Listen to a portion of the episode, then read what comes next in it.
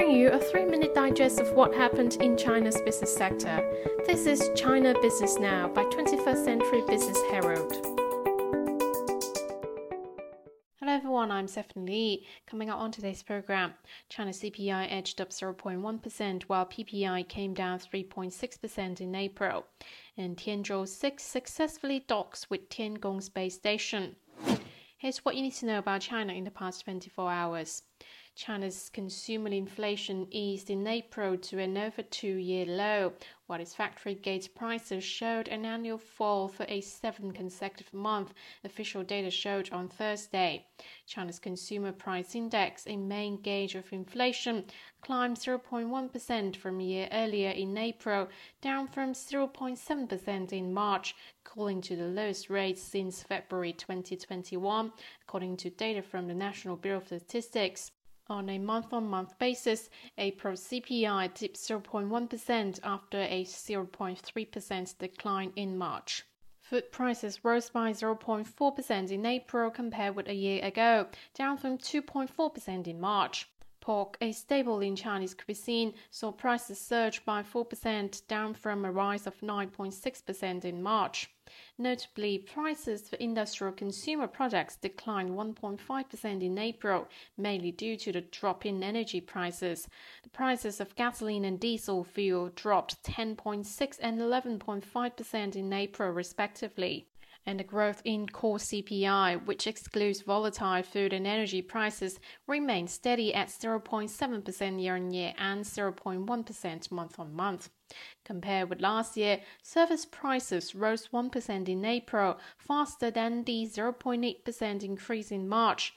Notable strength came from travel as domestic tourism recovers, especially in transportation and leisure activities over the Golden Week holiday. Meanwhile, the producer price index, which measures prices paid by wholesalers, was down 3.6% from a year earlier in April, compared with the 2.5% annual contraction seen in March. PPI dipped 0.5% in April on a monthly basis, said the NBS. Dong Lijuan, an NBS statistician, said the consumer inflation eased in April due to sufficient market supplies and a high comparison in the previous year, while the fall in factory gate prices was affected by the fluctuations in international commodity prices, weak market demand at both home and abroad, as well as a high comparison base in the previous year.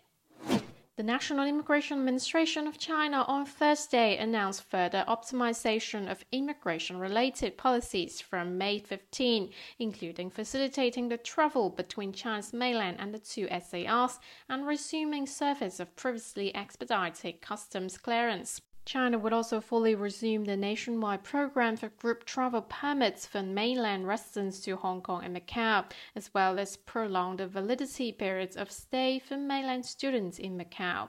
Expedited customs clearance at port will be resumed, it noted. The Tianzhou 6 robotic cargo ship connected with the Tiangong space station early Thursday morning, according to the China Manned Space Agency. In a brief news release, the agency said the cargo craft docked with the Tiangong station's rear hatch at 5:16 a.m.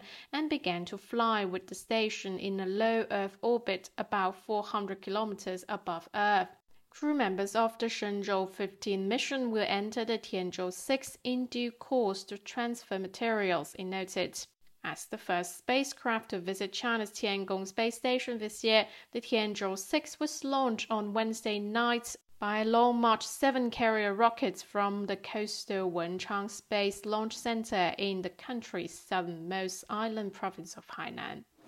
Moving on to some regional highlights. More than a thousand innovative Chinese enterprises and those with southern brands exhibited their products and solutions at an event in Shanghai marking 2023 China Brand Day from Wednesday through Sunday.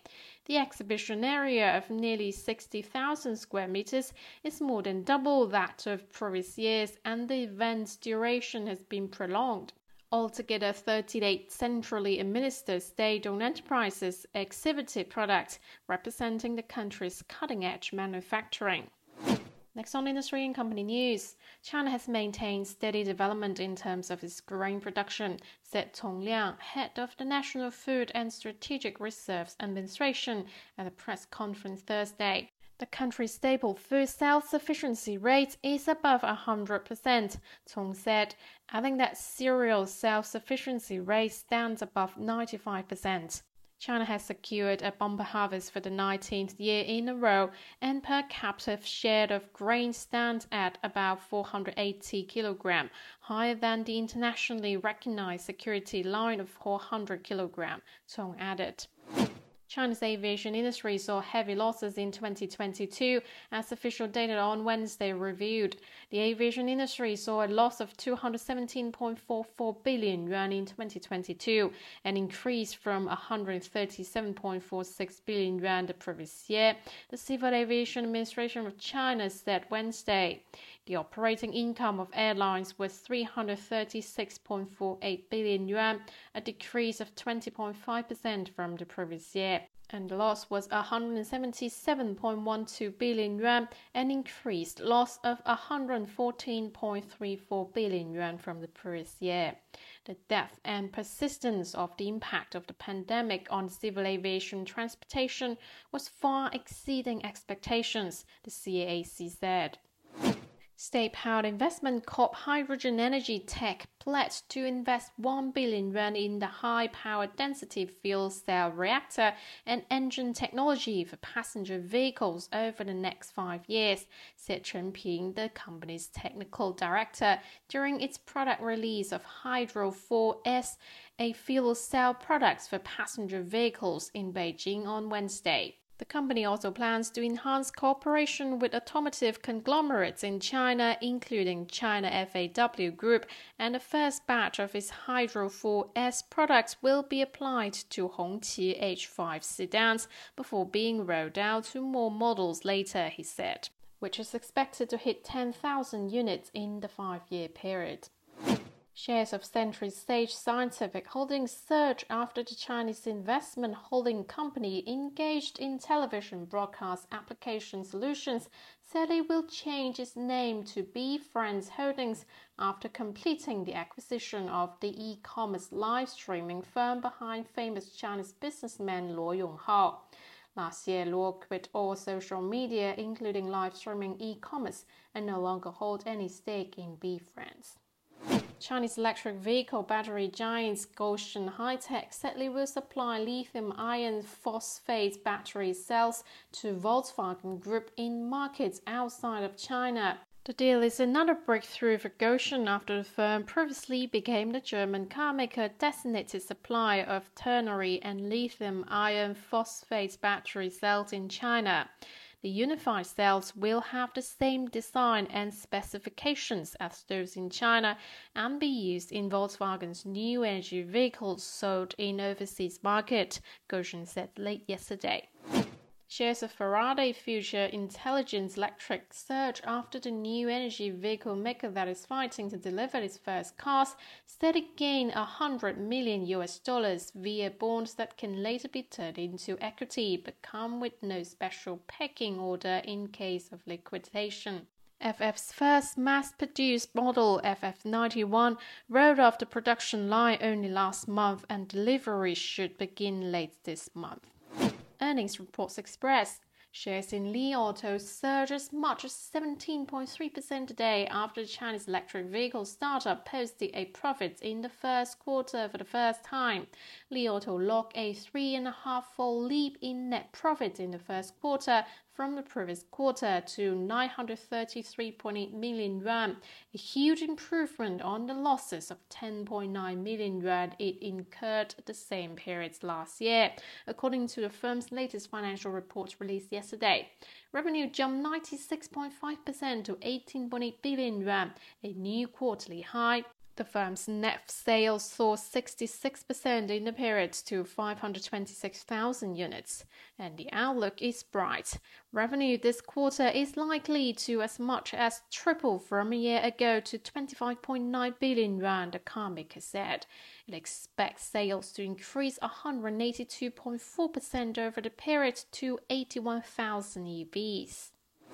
Switching gears to financial news, China has told its big four state owned banks to cut deposit rate ceilings on some products, Mini reported today.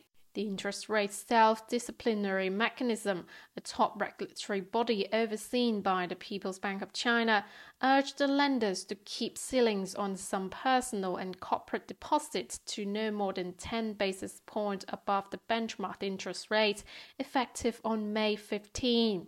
In addition to the big four state lenders, other financial institutions have also been asked to lower deposit rate ceilings to 20 basis points premium on the benchmark. Wrapping up the quick look at the stock market, Chinese stocks extended losses on Thursday on weak inflation data as the benchmark Shanghai Composite fell 0.3%, while the Shenzhen Component closed nearly flat. Hong Kong stocks ended mixed with the Hang Seng Index down 0.1%, while the Tech Index gained 1.3%. That's it for today. Tune in tomorrow on China Business Now by 21st Century Business Herald. Goodbye.